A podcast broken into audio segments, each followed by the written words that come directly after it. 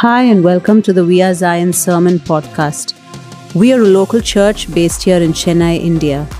We are so glad you are with us and hope that this will encourage, inspire, and instill fresh faith in you. We begin our new year with the theme for the year 2024, which is set apart.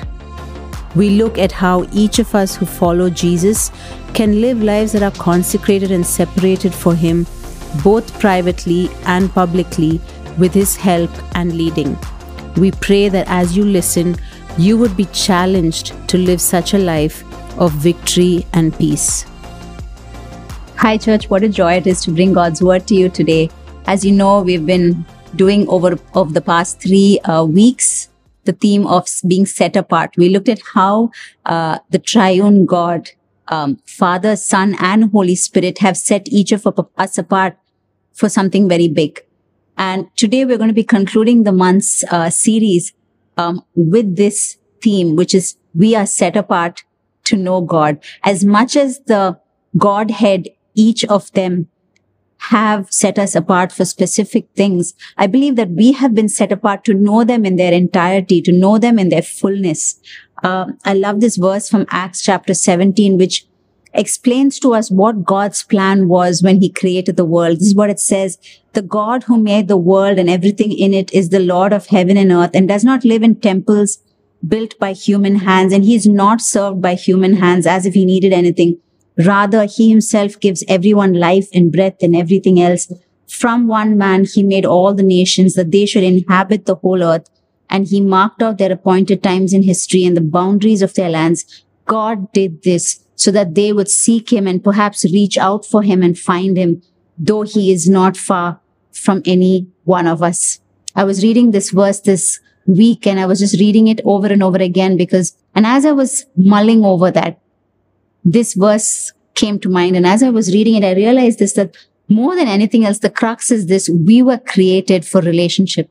We were created in order that we would know our creator. He already knows us. He knows us inside out. He knows us like the back of his hand. But we were created and we were called and chosen so that we would know him. And that is what we're going to be looking at today. Whatever you feel you have been set apart for this whole month and this whole year, I want us to begin with this focal point that we have been set apart to know God.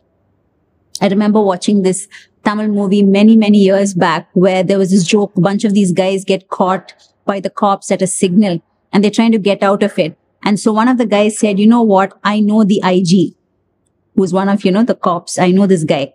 And he says, Oh, really? And then he adds on, the same guy says, but he doesn't know me so many of us have this relationship with God wherein I know about God. So it's not really a relationship per se. It's more like I know about God. I know what he's capable of. I know people who know him, but that's where it'll stay. And we have been content with that.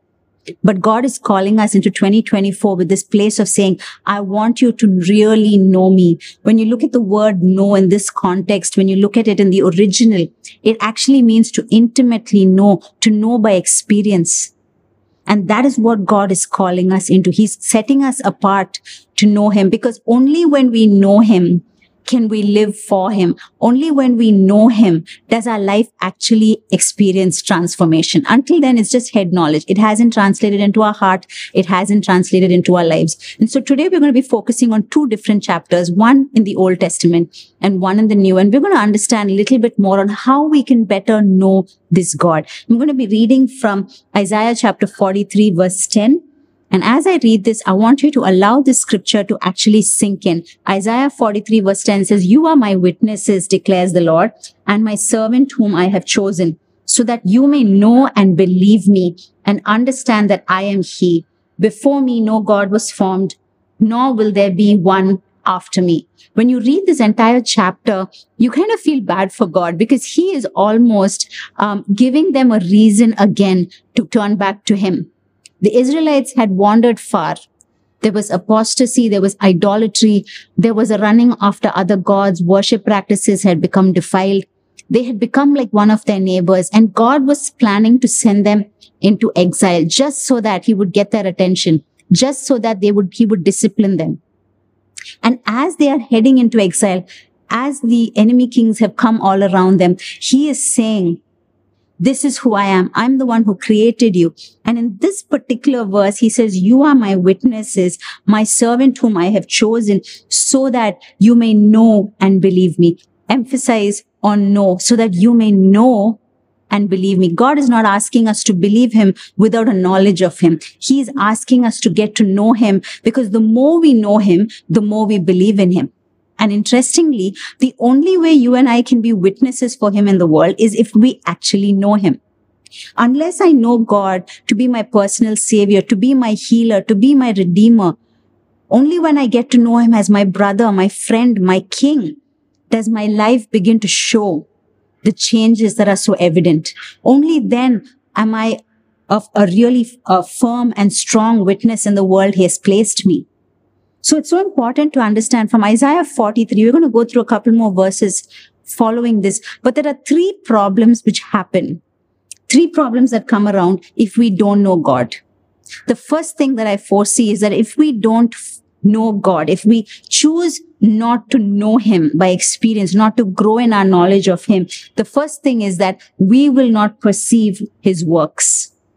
What do I mean by that? Continuing in Isaiah 43 verses 16 to 19, it says, this is what the Lord says. He who made a way through the sea, a path through the mighty waters, who drew out the chariots, the horses, the army, and the reinforcements together, and they lay there, never to rise again, extinguished, snuffed out like a wick.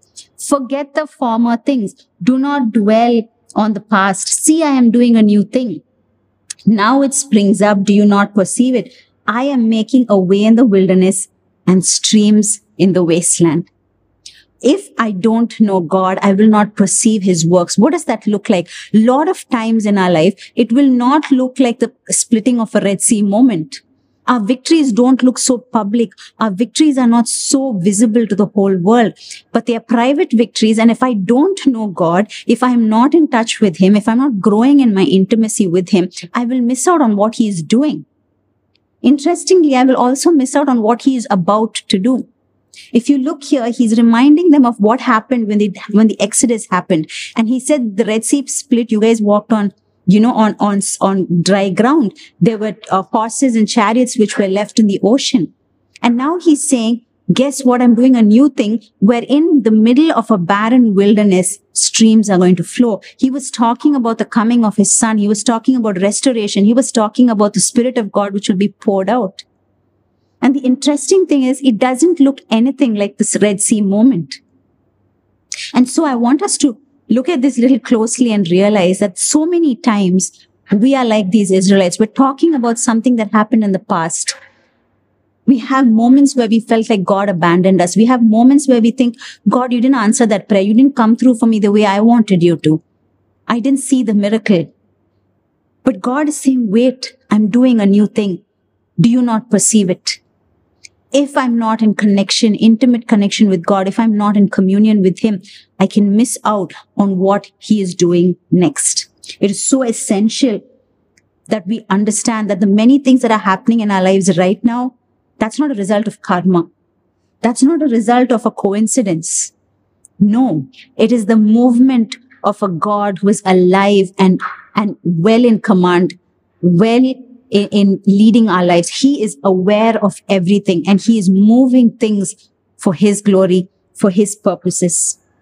So many times we have looked at our life and looked at that one demotion or looked at one that rejection and thought the, the heavens fell and that God had washed his hands off maybe if you look at that and then you realize God was moving even in the midst of that valley, it changes your way of viewing Him. It changes the way you view His work in your life. If we don't have a relationship with God, if we don't know God intimately, the first problem is that we will not perceive His works. And that's a dangerous place to be in because each of us are right now, if you look at 2024, I believe God is transitioning a lot of us into a new season. He's birthing new things. He's releasing new things. He's removing old things. And in that season, if we are not aware of his works, if we are not growing in our relationship with him, we will miss what he's trying to show us. We will miss his awesome, mighty deeds. The second thing that happens when we don't know God is that we will not discern his will for us. So often I've heard this a lot, you know, being in a pastoral capacity, many of them say, I don't know what God's will is. I don't know what God's will is for my marriage. I don't know what God's will is for my career. I don't know what God's will is for my child. While that is a decent and a well-intended question, it's not a bad thing to not know God's will. It's not a terrible thing. But when we were babes in Christ, when just getting to know the Lord, it's allowed. It's understandable. But as you grow as a Christian, as you grow in maturity, as you start hearing the Lord more through his word, through his voice, you need to be able to discern his will. You can't be what you were when you just started out. There has to be growth. There has to be maturity. Isaiah 43 verses 22 to 24. This is what it says. Yet you have not called on me in prayer and worship, O Jacob, but you have grown weary of me, O Israel. You have not brought me your sheep or goats for your burnt offerings, nor honored me with your sacrifices. I have not burdened you with offerings, nor wearied you with demands for offerings of incense. You have not bought me sweet cane with money, nor have you filled me with the fat of your sacrifices, but you have burdened me with your sins. You have wearied me with your wickedness. What is this whole thing talking about? This is God dialoguing with his people. And he says, you have not met my expectations. You have not done what I desired of you to do. You do what you please. So often when we're not in a place of knowing God's heart, of not knowing God's word, we miss out on ex- understanding what his expectations for our life are. It's so easy to say, I don't know what God wants me to do. So I'll just do whatever I want. But the more you grow in his word, the more you're in communion with him, you become more aware of what he expects of you. You will actually feel the nudge saying, do not watch that. That's not needed. Don't send that text. Stay quiet. Speak now. You will have those impressions very strongly the closer you walk with him. And therefore you know his will. You know how to respond. You know what to say. You know what not to say. And this is not carefully crafted, curated public relations. No. This is because of a deep inner work that the Holy Spirit is doing in your life. Here is the problem. Too many of us are not spending time with God to know what's on God's heart for us. We want the easy way. We go to our pastor and say, what do you think? I have this question. Should I do this or not? If it is given to you by someone else, it becomes a rule. It becomes a regulation. But when God explains it to you through his word, through someone trusted. It could be a, someone who's a leader even. And if it resonates with you, if something that God has already been teaching you, it re-emphasizes that. It reinforces it. And that's when you get, you know, schooled in how to actually discern his will. If you don't know God, like the people of Israel, you can get it completely wrong. You can be doing these things that seem right, that seem maybe even holy, but it could be far from reaching God's heart because you have missed understanding his will. When you know God, you know his will for your life. You can't get it wrong then. The third thing is that when you know, don't know God, the first thing is when you don't know God, you do not perceive his works. The second thing is that you could miss his will, that you won't discern his will. The third thing is you won't grasp the depths of your salvation. What does that look like? When I look at Isaiah 43 verse 25, this is what it says. I even, I am he who blots out and cancels your transgressions for my own sake, and I will not remember your sins. You know, when you make a mistake in an exam paper or in a project, most of us had a whitener. Am I right? My kids use it a lot as well as, as used as much as a pen in our home. So what we do is we cover the mistake with that whitener and then we allow it to dry. And sometimes you can write over the whitener. Sometimes you have to leave it, you know, because it looks different. The page doesn't look as it was. Our human methods to blot out mistakes are so inadequate. Whereas the work that Jesus did on that cross and through the tomb changed the way we looked at forgiveness, changed the way we looked at blotting. He says, I have forgiven and cl- canceled your transgressions for my name's sake, for my sake. He does, does it because of who he is. He does it because he's the redeemer. He does it because he's the atonement. He did it all. And therefore, every sin has been washed clean. Imagine that. every sin. It's not like a couple have been kept in reserve to shame us now and then. No, he says, I've forgiven you. Everything, the slate is wiped clean. And the problem is when we don't know God, when we're not progressively growing in our knowledge of Him, when we're not growing closer to Him, not deepening our intimacy with Him, we progressively begin to forget the depths of our own salvation. And that's when we start withholding grace from others. That's when we withhold forgiveness from others. But when we constantly are in relationship with Him, every time you open the Word, when the Word is reading you, it should leave you with this feeling of going, my goodness, if not for grace, I'm finished. God, I don't know how you decided to save me, but I'm so grateful. When you grow in your knowledge of God, you begin to grasp the height, depth, and width of God's love for you. And it's hard to not live transformed by that. Too often, we live in this place of forgetting just how forgiven we are. We forget just how much grace He has shown us. We forget how much mercy has been showered upon us. But God is saying, if you know me more, you won't forget. You'll be in constant view of just how far reaching my salvation has been. We have three kids, as you know, and each of them because they've been with us for differing periods of time from the time they were born. They know us to a different degree. So our oldest knows us the best because he, he joined our marriage soon after we got married. Within the first year, this guy was born. And so he knows us really well. So growing up, I would just have to look at him. If he's done something wrong outside, I just have to look at him. I will pin him with my gaze and he'll know exactly what he's done wrong. And so he would get the hint and he would stop doing whatever it is. I didn't have to raise my voice. I didn't have to spank him. I would just look at him and he knew. Sometimes he would know there's an impending punishment. He knew us that well. Now the second one uh, came around our daughter. And so I think just by virtue of being the second, uh, there was a third on the way very soon. So we didn't have much time to establish culture with her. So she just learned on the job. Now, what happened, unfortunately, along the way was our older one told her how to read our signals they would say, oh, if they look at you like this, it means this. Um, you know, he kind of schooled her on these things, gave her these hacks. The only problem was the hacks were wrong for her. It worked for him, but she was a different child. She had different needs. She, she, she would tick us off in very different ways. And so the way, what he was teaching her didn't really sit. The cues she was getting were wrong. It didn't apply to her. So for a long time, she would misread the cues we gave. A couple of times in public, she would actually ask me in front of other people, Mom, why are you staring at me like that?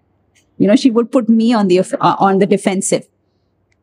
Then came along our third, and this guy is so smart. He learned off the first two guys' mistakes. So he didn't have to actually be taught culture. He just observed what they were doing, the stuff that was getting them into trouble, and he just avoided doing it. He was just learning off them. He was putting it off. But it's only over the last three years or so, I thank God for COVID, that each child developed this independent relationship with us. So it was not um, a, a, you know a relationship that the oldest had that he kind of just passed on and said, you know, these are the hacks, be careful. But each one of them understood our hearts better. They understood the why behind certain rules. They understood why we say certain things, why we have certain standards, why we have certain expectations. And it was built on a relationship, everyday relationship, conversations. And if we want to know God and his expectations for us, if we want to understand why he works a certain way, if we want to understand his will, it will only be, it'll only happen through a relationship. You, the cues you get of other believers and other followers of Jesus won't be enough because he's got a tailor-made relationship with you. He wants you to seek him and he will be found by you. He says, pursue me. I'm here. I'm not running anywhere. He's calling you into a personal relationship with him. You don't need to get cues from fellow believers. The cues help, but they're not everything. Nothing replaces a personal one-on-one walk with God. Now we've looked at what it looks like when we don't know God. These are the things that happen, these three things. But what is the plus point? Why should I actually pursue God? Why do I actually have to get to know Him? Is it essential that I need to know my maker? Is it essential that I need to know this creator God, the one who saved me and called me? Is it essential? I believe it is. Paul writes this in the book of Ephesians. He's writing to this Ephesian church and they were a church that was hungry for the gospel. And so the teachers and the, the apostles were teaching them and strengthening them. And Paul is so happy at their progress. And this is what he writes to them. Ephesians 1 verses 15 to 17. He says, for this reason, ever since I heard about your faith in the Lord Jesus and your love for all God's people, I have not stopped giving thanks for you, remembering you in my prayers. I keep asking that the God of our Lord Jesus Christ, the glorious Father, may give, give you the spirit of wisdom and revelation so that you may know him better.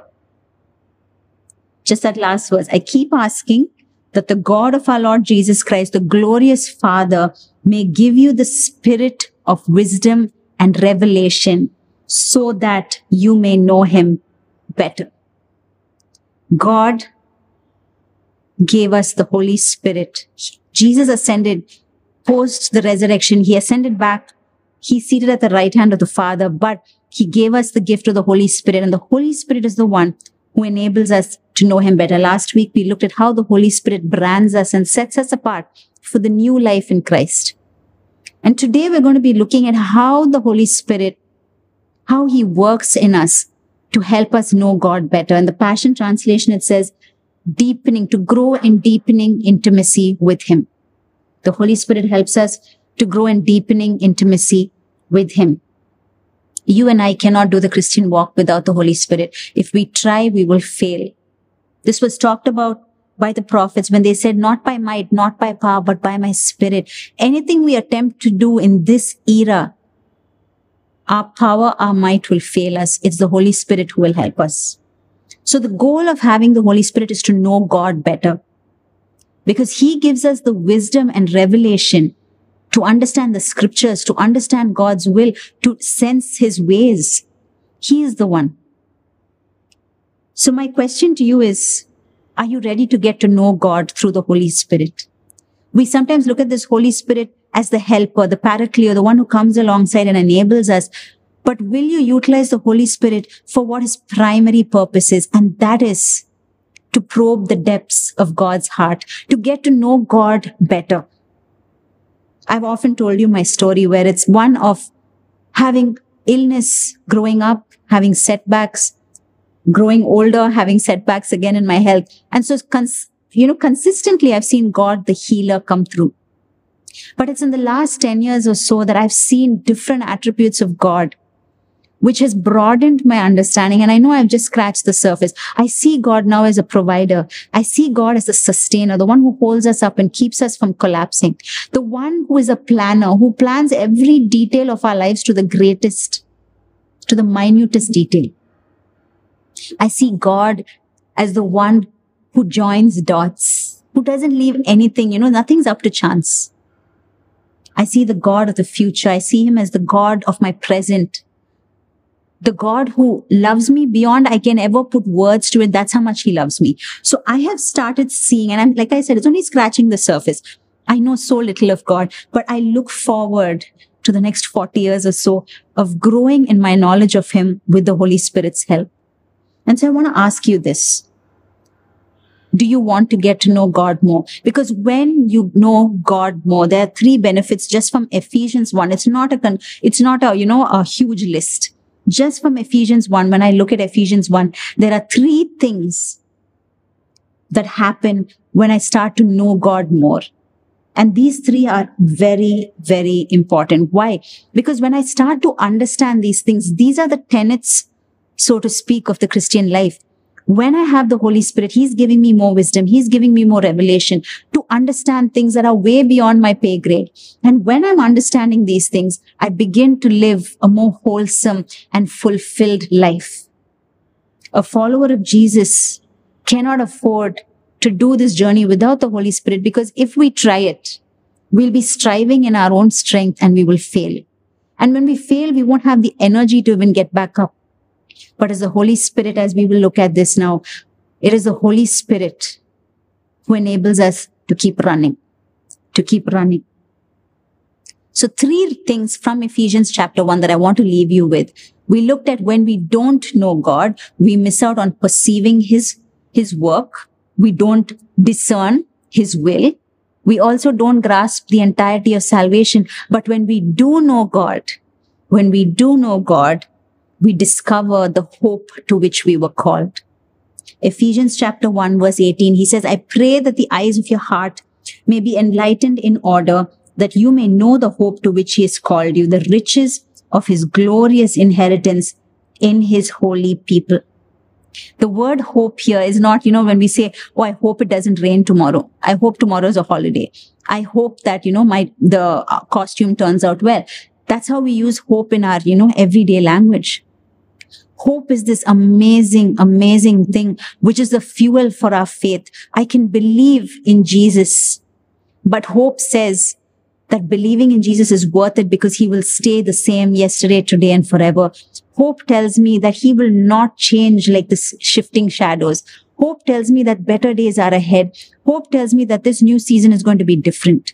Hope tells me that in the middle of hardship, there is light at the end of this tunnel. That's what hope is. Hope is the fuel.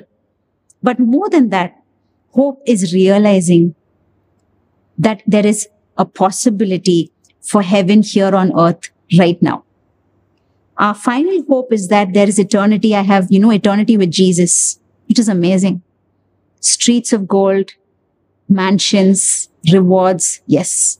That is my hope. That is my ultimate hope. But what is the hope for life on earth? I believe that the hope that we have is that there's going to be consistently intersection between heaven and earth right now. You know when those moments happen? It's when you get healed from that one ailment you can't talk to anybody about. That's heaven touching earth. It's when that one relationship which was so frail gets restored. That's heaven touching earth. When that door closes and another opens, that's heaven touching earth. When a long standing prayer was answered, heaven intersected with earth. When God outdid your plans and gave you something way better than you ever imagined, heaven just invaded into earth. That is hope. He talks about the riches of his glorious inheritance. So often we look at inheritance as something we get only after we die. While that is assured in Jesus, you are assured a glorious inheritance in heaven. I believe our inheritance starts right now. And that inheritance is incredible. It's protection. It's promotion. It's increase. It's also joy amidst pain. It's also laughter amidst tears. It's beautiful. The Christian life is so beautiful because all of it intertwines so effortlessly. When we know God, we discover the hope that we are called to. Your hope is very important. What are you hoping in? Are you just hoping that the bad days will end? Why not begin to believe that in Jesus, there is victory assured? Stand in that victory. Are you believing for something big? Hope says that he will outdo them all. God will do more than you've asked or imagined. The second thing is that when we know God, we experience the power that we have access to. I love what it says in the message version, Ephesians chapter 1 verses 19 to 20. In the NIV, it says his incomparably great power for us who believe. That power is the same as the mighty strength he exerted when he raised Christ from the dead and seated him at his right hand in the heavenly realms. In the message, it says endless energy, boundless strength. If you live in a city like Chennai, you know what the heat does to you. You literally feel like, you know, like we used to have those Rasna ads where there's a straw that the sun puts on people's heads and sucks their juices out. That's what summer looks like in Chennai. It's already begun. And I was reading that and I was thinking, Lord, I want that. Endless energy, boundless strength. Because to run the Christian race, I can't do it in my own strength. I can't do it with my own power. I need God's help. I need to depend on his strength. I need to tap into his power. A powerless Christian is an oxymoron because every Christian has access to the Holy Spirit. It's like having this amazing generator set up in your building, but it's not plugged in. Where is the power going to come from? that is not just your primary source, it's your backup source and everything else. You and I cannot aff- afford to live the Christian journey and walk this life without the power of God. Too often, we have run on our own strength and faded out. We have literally drained our own batteries. But God is saying, come to me. The resurrection power dwells in you. Tap into that. Plug into that. The source to connect to that is the Holy Spirit. Invite him in. Ask him to flood your life with his strength. Jesus is the source of that power. The Holy Spirit helps us access that. So what happens? How does this tangibly translate into our lives? There have been seasons I've watched friends, marriages have crash landed. They've ended. When they looked like they would collapse, a supernatural strength came into them. They were able to get up and go to work every day. They were able to look after their children in the middle of the, the debris of their lives. I've watched people pick up the pieces after dream jobs ended, when businesses closed down. How they woke up the next morning, I don't know.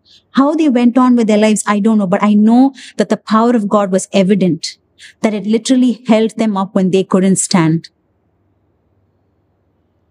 When you feel like you're ready to throw in the towel, you will feel a supernatural power come in and say, you can get up. You can do this. It'll literally lift you up. It'll hold you up when the world is collapsing around you. That's the evidence of the resurrection power. It doesn't mean that you're going to become like a superhero and fly here and there. No. As humans, we need rest. God rested. I need to rest. But on the days that I'm functioning, I'm functioning at high capacity purely because of the power of God at work in my life. And so I want to encourage you, wherever you are, whatever your life looks like right now, Will you ask God for his power? Will you tap into his strength? Because the same power that raised Jesus from the dead is now in you and me. What is our excuse? So when we know God, we experience the power that we have access to. The third thing, when we know God, we comprehend the authority that Christ holds. This is a big one. Ephesians 1 verses 21 to 23, it says, I'm going to continue from the previous word, seated him at his right hand in the heavenly realms, far above all rule and authority, power and dominion, and every name that is invoked, not only in the present age, but also in the one to come. And God placed all things under his feet and appointed him to be head over everything for the church, which is his body, the fullness of him who fills everything in every way. When I was reading this verse, I just had a renewed sense of awe for our God. Imagine this. He is seated so far high in the heavenly realms. He is above every ruler, every authority, every power, every dominion, every name that is invoked. You invoke anyone's name, Jesus Christ is above that. That is the level of his authority. It's amazing because that is how powerful he is no demon, no deity, no illness, no entity, nothing stands a patch near our God. That's the God whose name is on our lips. Some of us are so stubborn to use the name of Jesus. We'd much rather use the name God. He gave us a name to call on. And that is the name that is above every other name. That is the name at which every knee must bow down before. That is the name at which demons shriek and shudder not at our names. It's not our name that is going to do anything. It won't trigger anyone. But the name of Jesus is so powerful that it makes every other name look like nothing. This is the God we worship. This is the God that I am relationship with. When you know God, you understand the authority that he carries. For too long, we have been shaking in our boots about the enemy. For too long, we've been saying, oh, if I do this one particular thing, the enemy will hit my family. If I pray too much, he's going to do this. If I serve him, it always happens like that. The warfare is too much. I can't handle it. The time is up. Like I said, the powerless Christian is an oxymoron. The Christian without authority is also an oxymoron because we have the authority that Jesus gave us. What is holding you and me back? Why are we still looking at the enemy like he is all powerful? Why are we still shaking in our boots looking at him? We have the God, like David said, I have the God of angel armies. The rest of Israel quaked looking at Goliath. But David said, Who is he? I serve the living God. What giant have you been facing and looking at and saying, I can't get over this? I don't have any authority. Maybe your mental illness has gotten to a place where you literally feel like it's broken your will to live. It has pulled you to your knees. Can I just say something? Our God is more powerful than anything, than any disease, than any kind of illness, than any kind of mental setback. He is more powerful. You serve a God whose name, at whose name demons shriek and leave. We have that authority in Jesus' name. Let's use it. I love this verse because it says over here, God placed all things under his feet and appointed him to be head over everything for the church, which is his body. If Christ is the head of the church and we are the body, it implies that under his feet means it's under our feet as well. The authority that Jesus had, he delegated it to us. If you've ever watched the traffic police in Chennai, um, it's a life threatening job because of the fact that nobody follows rules. People do whatever they like. And sometimes in certain signals, certain uh, spots in the city, we have volunteers who help them out. So the traffic police take a break or they're not at that signal and these layman volunteers come and stand there. Now these guys just wear a jacket which has, you know, the reflectors on it, but they don't have any kind of hand signal, nothing. They just come, they stand and they try to order traffic. And when you watch them sometimes, it's really sad because no one respects their authority. They're just ordinary laymen who come and stand there to help out. But you should watch sometimes when they are relieved and a police officer comes and stands in his stead. This is what happens. The minute the cop comes there with his uniform, with his badge, with his, you know, uh, he's got his, the credit card machine to fine anybody. The minute he comes and stands in the middle, you should watch the way people's behavior changes. Why? Because he's carrying authority. He's got the delegated authority that the government has given him. When he stands there, people better listen to what he says. The poor layman volunteer doesn't carry that authority. You and I cannot keep behaving like that layman volunteer. Today, in Jesus, we have that authority. You can call on his name anytime, night or day, and he sends armies of angels to protect you. He himself, when he walked on earth, Jesus gave us the authority to drive out sickness and demons and heal people. He said, I give you all authority. Why are we walking around with our head bowed down, with our knees trembling, when we need to be walking strong and tall with the authority that was given to us? At the name of Jesus, every knee must bow, every tongue must confess that he is Lord. So as I close, I want to leave this with you. This week we, we lost someone who is a giant in the faith. I call her Auntie Mariamma. Mariamma Auntie is Pastor Biju's mom. And she was a giant in the faith in the sense that she and her husband together planted hundreds of churches across the country. I had the profound joy of spending a week with her when we moved to Mumbai and I had a, it was just like five days. I got a crash course in, in just being around her and seeing the spirit of God active in her life. She was just recovering from cancer at the time. And I remember just spending time with her in the afternoons. We would shift, we were shifting our home. I would take the kids there and I would spend time with her and she would tell me story after story of God's work in her life and her obedience to God. And, you know, she had single handedly with the Lord's help delivered so many men and women of the demonic. And not just that, she loved people. Her home was always open. She entertained people. She housed the homeless. She looked after the broken. She helped the helpless. She raised four children along with her husband. Together, she was his right hand. She helped uncle in the ministry throughout. But what really touched me was that she knew God intimately. She was soaked in his word. I would walk in every afternoon and she had a word for me. She had a scripture that she would give me. She had a lyric of a song in either Tamil or Malayalam or Hindi. She always had smiles on her face. She was walking through a painful season, but the season didn't define her. Her God did. that relationship with her God did. She would undergo chemo and she would lead nurses to Jesus. She would come and be in recovery and would be encouraging somebody or the other who walked into her son's house. And when I watched her, I was so young at the time, I was just 30, it was 10 years back. I remember thinking, wow, what a testimony. And I believe that's what Isaiah was talking about, that you are my witnesses, that you would know God intimately.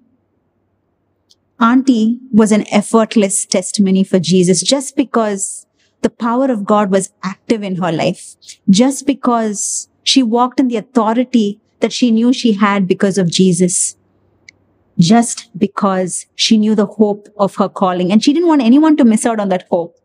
Anybody she met, she would say, Do you know Jesus? You need him. And I want to ask you today will you make this a year of getting to know God more? Whatever your resolutions have been, maybe you've already broken your resolutions for the year. That doesn't matter.